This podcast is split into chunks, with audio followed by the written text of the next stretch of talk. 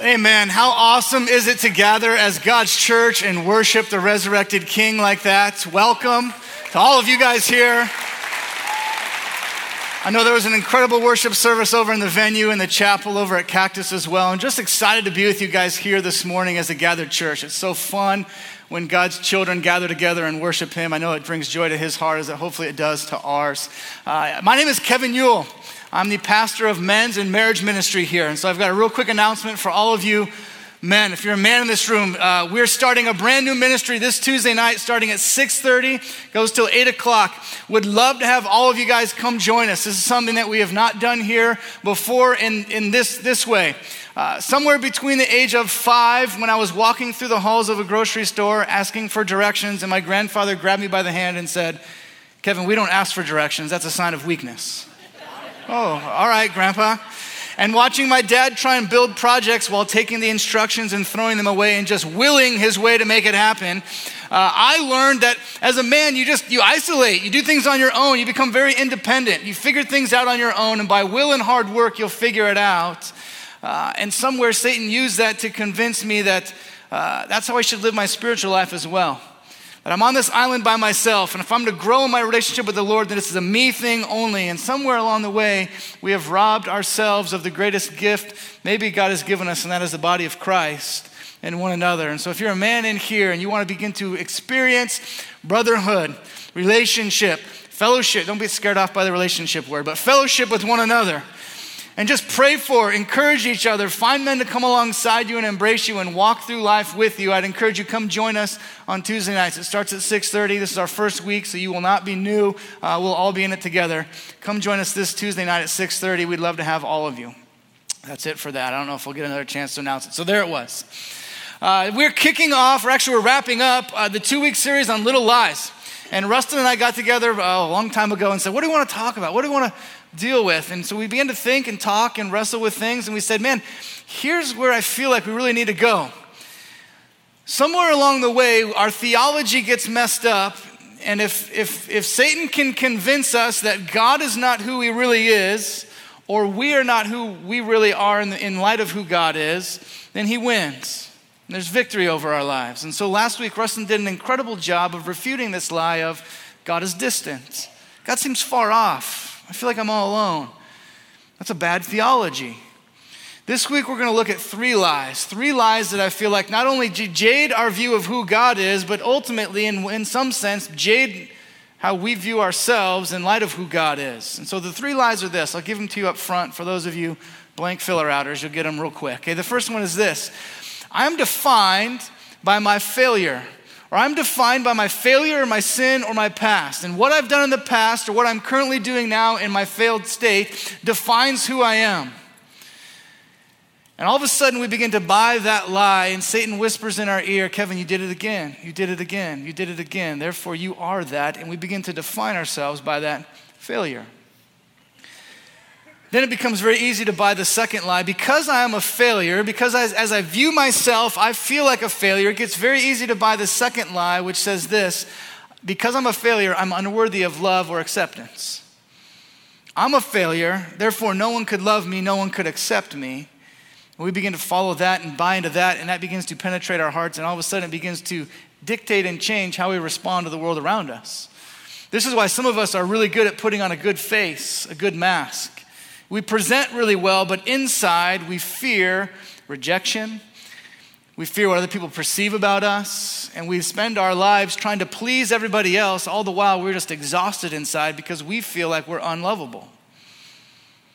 The third, that third lie that comes on the heels of that, if you believe you're a failure and you believe that there is no value or love that you can experience, it becomes very easy to buy the lie, because of that, there's no purpose for my life. I'm a failure. No one could love me, so what's my purpose in life? Why am I even here? And let me tell you guys, honestly, as I've dug down that rabbit hole for far too long, it goes nowhere good. There's nothing but dark, terrifying thoughts at the end of that process of, what's my purpose in life? Do I have a purpose? Is there any hope for me?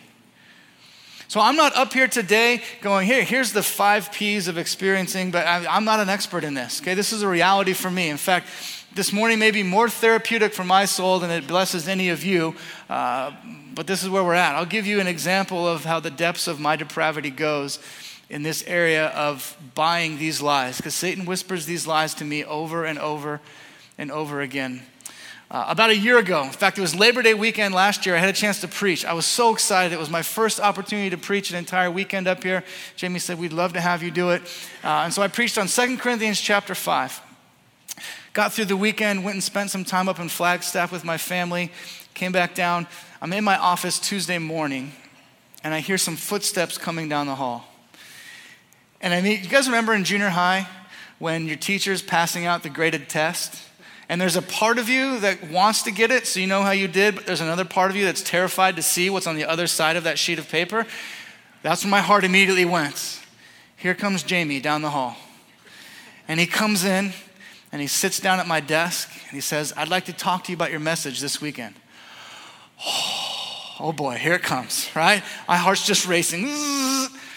He begins to go off for three to four minutes on just a continual tirade of encouragement to me as a communicator of God's word. Your pace was good. Your illustrations were great. You handled the word of God well. I feel like you delivered this point well. Just nothing but encouragement. All the while I'm sitting there going, okay, but when? When's the butt going to come? You know, when's that hammer going to fall? The only butt I got was when he stood up, shook my hand and said, we see a lot of promise in here. And I watched his butt walk out the door. Okay, that's the only butt I got. He just encouraged me, lifted me up. Now, here's, here's where my depravity comes in, the depths of my soul. I went home that night, I sit down, I talked to my wife, and she says, how'd it go with Jamie today? I know he talked to you. And I began to repeat to her everything that Jamie said, word for word. And I remember her grabbing me by the hand and saying, isn't it so nice to finally have a boss that encourages you? And I began to well up with tears in my eyes, and I looked at her and I said, Brooke, here's what you need to know about me. The only thing I heard in that meeting were his expectations going up and me realizing all I was going to do is fail this man. And I spent all day wondering how I was going to come home and tell you guys someday that I lost my job because I can't live up to the expectations of other people, because deep down in the core of my being, I feel like a failure. And I feel like it doesn't matter how well I do. It doesn't matter how much my boss praises me. Eventually, everyone's going to realize I'm a fraud, I'm a phony, I'm a failure. And therefore, I have, no one could love me. And therefore, I have no purpose. And so that's where my soul tends to go. That's where my mind tends to wander. Satan gets in my ear and takes praise from my boss and convinces me that that's bad news. Because I'm, I'm buying the lies of the world. So I don't know where you guys are at in this room, if any of these lies resonate with you, or if any of these lies have fed into your soul at all. Today we're going to look at one chapter of the Bible. It's Romans chapter eight. And we're going to start with one verse that for me has become a life raft of hope that I've grabbed onto with everything that I have over and over and over again. I repeat this to myself almost every day. Romans eight thirty-one. What shall we say to these things? If God is for us, who could be against us? What shall we say to these things? If God is for us, who could be against us? So when that lie comes into my ear, Kevin, you are a failure. No, what shall I say to these things? God is for me, who could be against me? Kevin, no one would love you because you're a failure. No, what shall I say to these things? God is for me, who could be against me? Because I have God that's for me, I have great purpose in my life. But what shall we say to these things? It's interesting. I kind of always blew past the these things part and just went to the God's for me, because that's the encouraging part. What are these things? What are these things that Paul talks about? Well, we're going to look at it from the book of Romans as he refutes, I think, really these three lies that the world tends to feed us. Let me pray for us, and then we'll dive into our time in the Word this morning. Father, thank you for your Word. God, I thank you for the blessing that it is. God, I thank you for the constant encouragement it's been to my soul. God, I thank you for those dark days when I'm, I'm struggling and I'm fighting the lies of the world, that you've just encouraged me through the pages of your Scripture. God, I pray this morning that we would handle it well. I pray that your word would speak louder than anything else, that you would penetrate the hearts of, of men and women in this room, online, the other campuses. God, in a way that only you can, that only you can get the credit and glory for. And God, we'll thank you in advance for what you're going to say to us this morning. We love you, and we pray all this in Jesus' name. Amen. So what do we do with this first lie of you are defined by your failure, your past, your sin? This one becomes very easy for me. I don't know about you guys, but there are habitual sins, things in my life that I just keep running back to over and over and over again. And I hate it in my soul. I'm very much like Paul, oh, wretched man that I am, who will save me from this body of death? I feel that day in and day out. God, why do I keep running back to this? Why am I constantly worried? Why does anxiety continue to fill my soul? Why can't I trust you? And so I begin to define myself by my failure, by my sin. And so, man, it becomes to eat away at me, and it begins to eat away at me. And then I come to a passage like this in Romans chapter eight, verse one, that says this. There is therefore now no condemnation for those who are in Christ Jesus. There is therefore now no condemnation for those who are in Christ Jesus. This is a familiar verse to a lot of you. You've heard this before, but my question is, does it make sense here, or are you living it out here? Because it's one thing to know truth, it's another thing to allow truth to penetrate your soul and to understand it and to allow that to come into your heart. So here's what I repeat to myself over and over and over again. When the, when the enemy speaks lies into my life and looks down at me and goes, Kevin, you did it again. And Satan would love to put his thumb of oppression upon me and have me wallow in guilt and shame. And trust me, guys, I've been there a lot. Where I just sit there and go, God, I did it again. I'm unworthy of your love. I'm unworthy of your grace. And let me just wallow in my guilt here for a little bit. Guys, essentially what I'm doing in that moment is looking at the cross of Jesus Christ and saying, God, that wasn't enough. I need to feel guilty about this a little bit more. I need to wallow in shame and guilt for a while because your son's sacrifice wasn't enough for my sin. Oh, the arrogance of me. Maybe some of you guys are there. Maybe this is a verse that some of you need to grab onto with both arms because Satan gets in your ear and convinces you you are defined by your failure. And maybe for you, the greatest thing you could hear is, no, there is no condemnation for those who are in Christ Jesus. Two huge two-letter words in this verse. The first one is no. That means zero, zero condemnation. I don't kneel before the Father. He doesn't look down at me and go, oh, there's Kevin the worrier.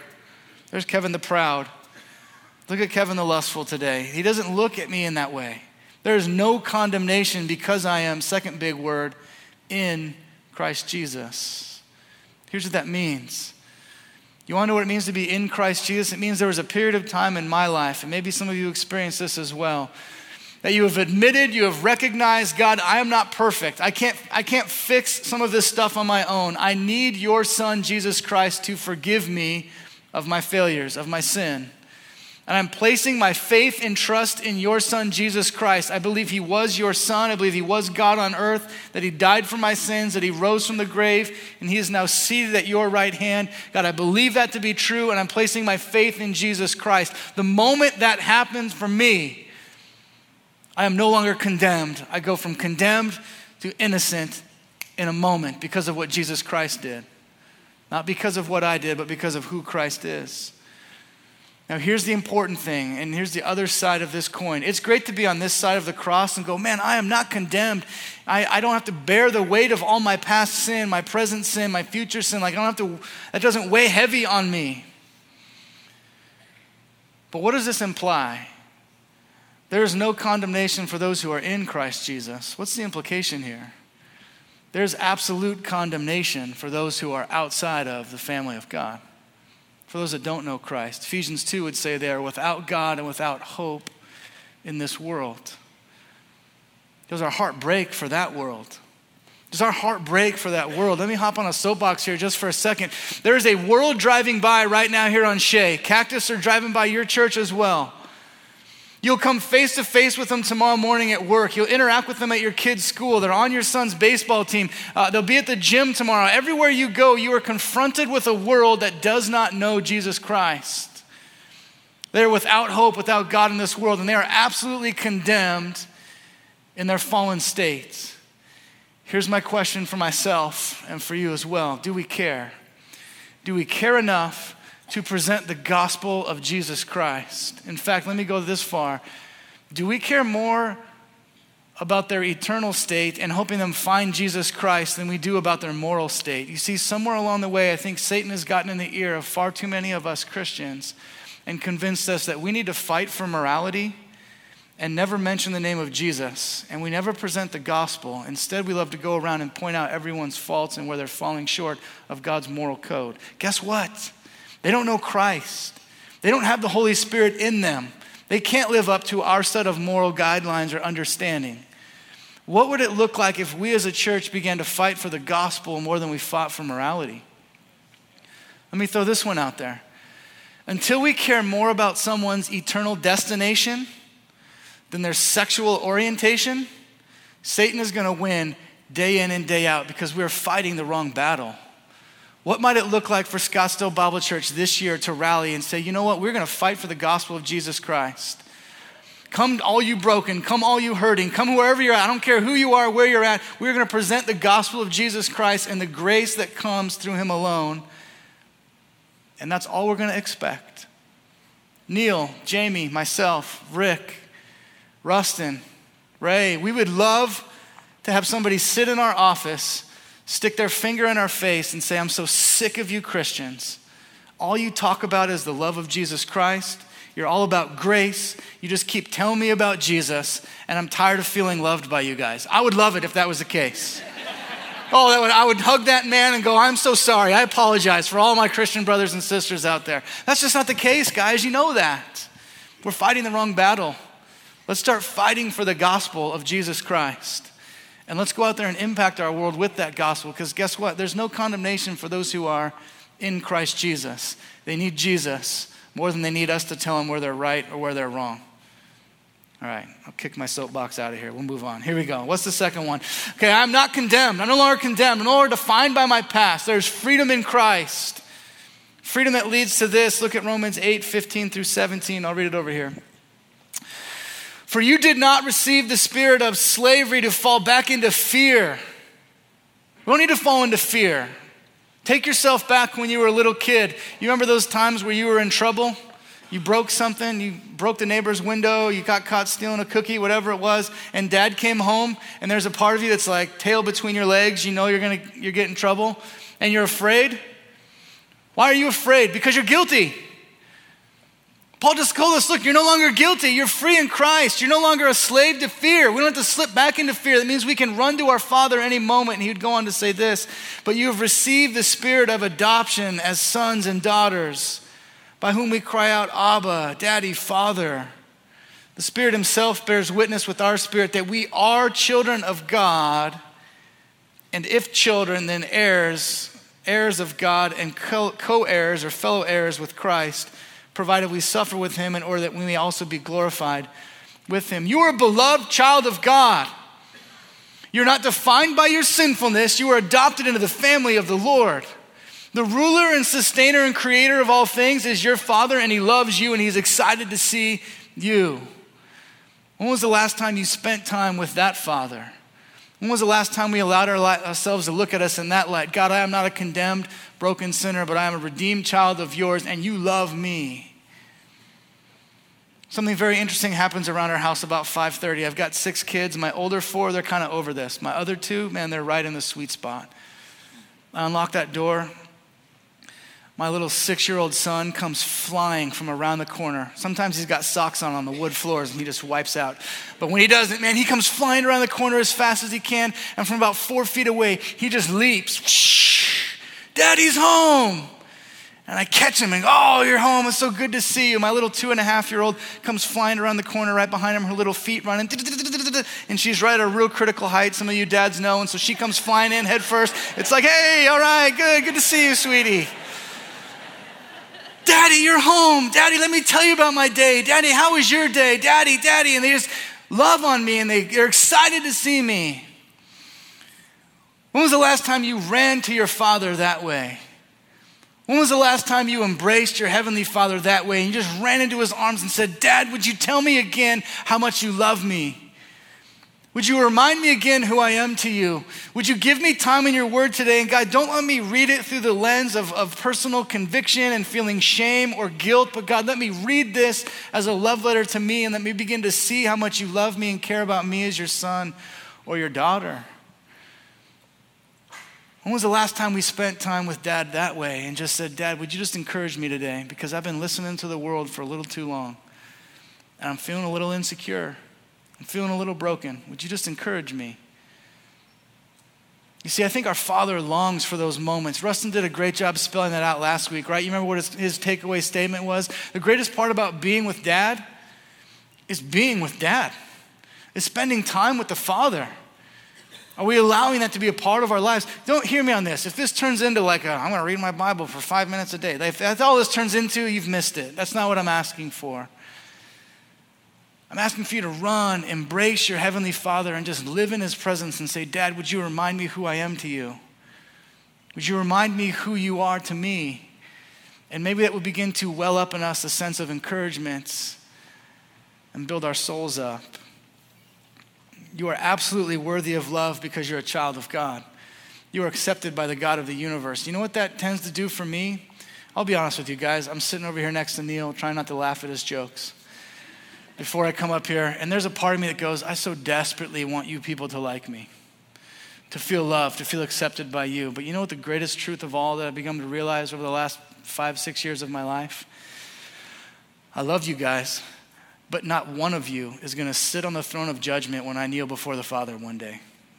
You're just not. Jamie's not gonna be there. My other bosses aren't gonna be there. My wife, my kids aren't gonna be there. You know who's gonna be there? My Heavenly Father. The one that looks at me and goes, Kevin, you are not condemned. You are my beloved child. Come enter my rest. Are we living in light of that? And do we love that part of our Father? The fact that He, guys, we win in the end because of what Christ did on the cross. So we can experience that love and that grace. You are loved and accepted by Jesus Christ. Here's the last one. Because you are not condemned, because you are a child of the Lord, the sovereign ruler and sustainer of all things, God has got an incredible purpose for your life, a good purpose for your life. Here's what Romans eight, twenty-seven through thirty says, and He who searches hearts knows what is in the mind of the Spirit, because the Spirit intercedes for the saints according to the will of God. Mine says the will of God. Hopefully yours does too. It doesn't say the will of Kevin Yule. It doesn't say the will of your name there. It's the will of God. Let's not read into this next verse some sort of prosperity gospel of saying it's all about your will and God's going to give you nothing but good things. Go live it. No, this is God's will. It's the will of God. But His will is good. Why? Because He's a good Father. And let's go back to Romans eight thirty-one. What shall we say to these things? Don't forget, God is for you. Who could be against you? Do you trust His will? Do you trust His plan for your life? He has got an incredibly good plan for your life. Look at verse twenty-eight. And we know that for those who love God, again, I'm going to say those are the ones that are in Christ, all things work together for good. For those who are called according to, here it is again, His purpose. It's not mine, it's His purpose. For those, he, for those whom He foreknew, we can go off on foreknowledge another time, He also predestined to be conformed to the image of His Son, or that He might be the firstborn among many brothers, and whom those whom He predestined, past tense, He also called, past tense. Those He called, He also justified, again, past tense. You no longer condemned, you are justified. And those He justified, He also glorified. God has got an incredible plan for your life. Incredible plan for your life.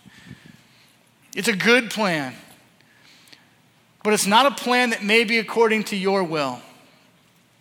Some of you are going through difficult things in life. I get that. Your cancer, it may not go away.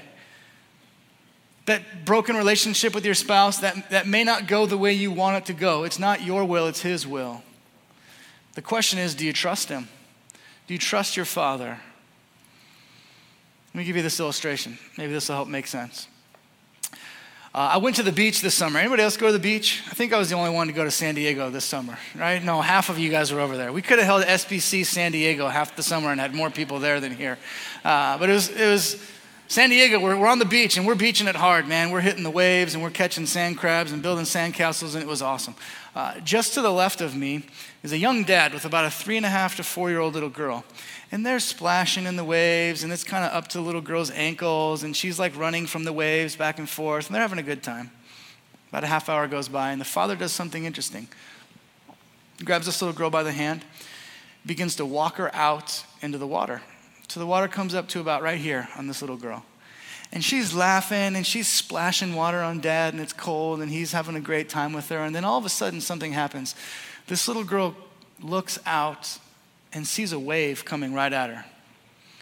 And her little three and a half, four-year-old mind, unable to do math, she knows calculations well enough to know that wave's going to go right over the top of my head. I'm about to be underwater. And she begins to panic. And she starts to flail her arms around, looking for something to grab onto. And she starts to cry out, "Daddy, help me! Daddy, Daddy, help me!" The wave gets closer and closer, and she just begins to scream at the top of her lungs, "Daddy, save me!" And just before that wave gets to this little girl, these two giant arms reach down, grab her, throw her up in the air, and plop her back down where the water's calm after the wave. And she hits the water, and she's just, "What just happened? What just happened?" And as she's trying to gather herself, guess what happens at the ocean? This isn't big surf. This is the real ocean. Another wave starts coming.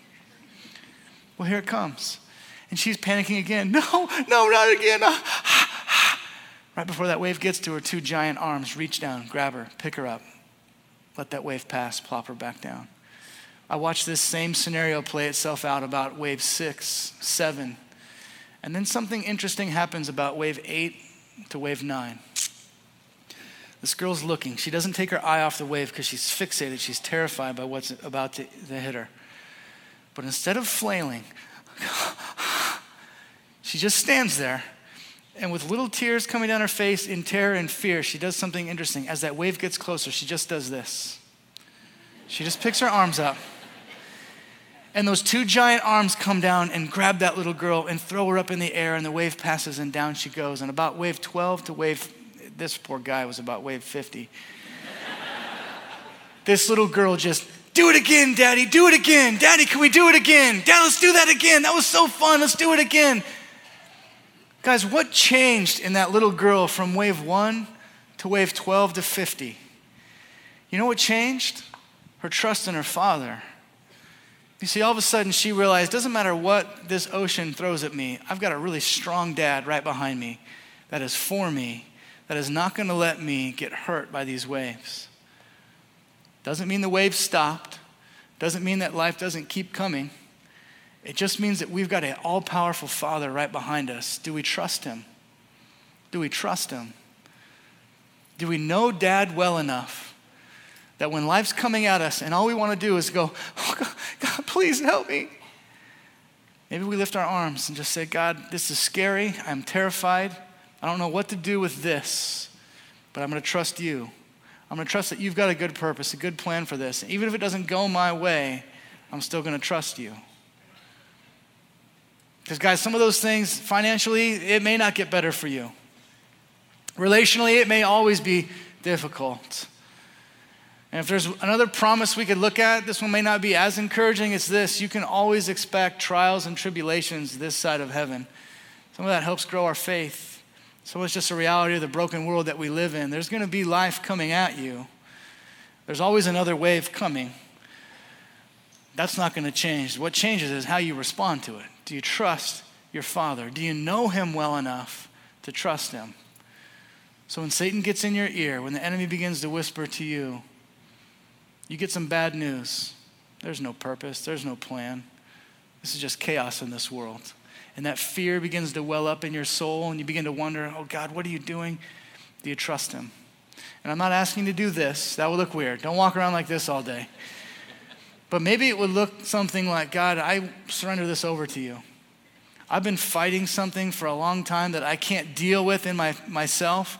It's overwhelming to me. It is a wave that will far exceed my height, and I am stressed and terrified about it. And so this morning, I just want to cast it at your feet." Maybe that's the promise you hold on to, is that God has a good purpose and plan for your life. It may not go according to your will. It doesn't say your will in here. It's God's will. But God is for you. Who could be against you? What shall we say to these things? If God is for us, who could be against us? Do we believe that? Here's been my hope and prayer for a long time for, for a lot of us in here. Maybe you're like me. Maybe you wrestle the lies the world feeds you all the time and you are incredibly insecure. You worry so much about failing all the time. That's your core terror. I'm afraid to fail. Sometimes it prevents you from trying. You don't even move. Sometimes it impacts how you respond to the world around you. I don't know about you, but when I get insecure, I'm not a great father. I'm not the best husband. I'm not the best pastor. I'm very, when I get insecure, I react differently to the world around me.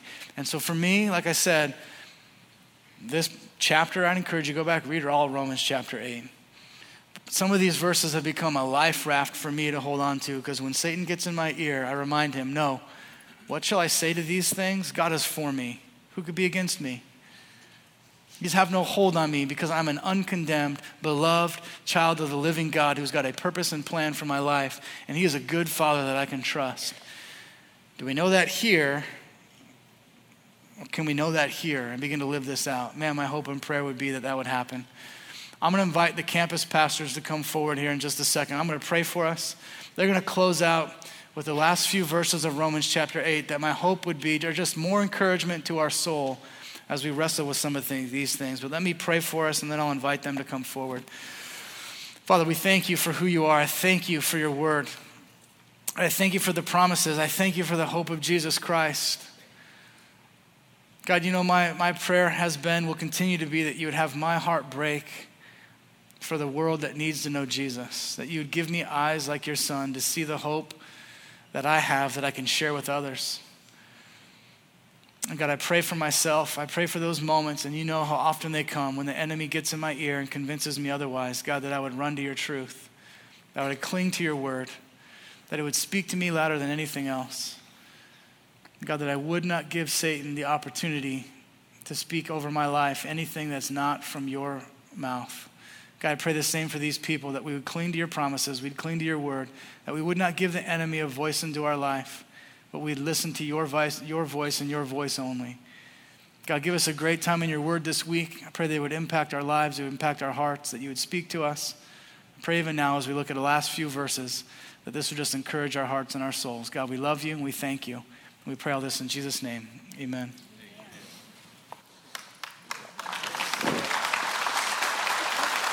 Thank you, Kevin. You know, I've been a, a pastor for uh, thirty years this past June, and one of the, uh, the heartbreaks I have as a pastor is not being able to be there when people go through hard times, just because needs are just so immense. We have an entire team of over one hundred staff here, and we can't meet all the needs of all the people all the time. But I'll tell you this, in response to what Kevin was saying today, our goal with every program we have here, uh, every book that Jamie has written, one, um, is not to become popular or amazing or think, but to simply help you get to know Christ in such a way that you realize, though people will let you down, churches will let you down, God is enough, and he will never let you down. And we close with these words from Romans chapter eight, thirty-seven, the last couple of verses in this passage that Kevin was teaching from. We read, no, in all these things, we are more than conquerors through him who loved us. For I'm sure that neither death nor life, nor angels, nor rulers, nor things present, nor things to come, nor powers, nor height, nor depth, nor anything else, nor anything else in all creation will be able to separate us from the love of God in Christ Jesus our Lord. May those words bless you as you leave today. Go be the church and be blessed. Thanks for coming today.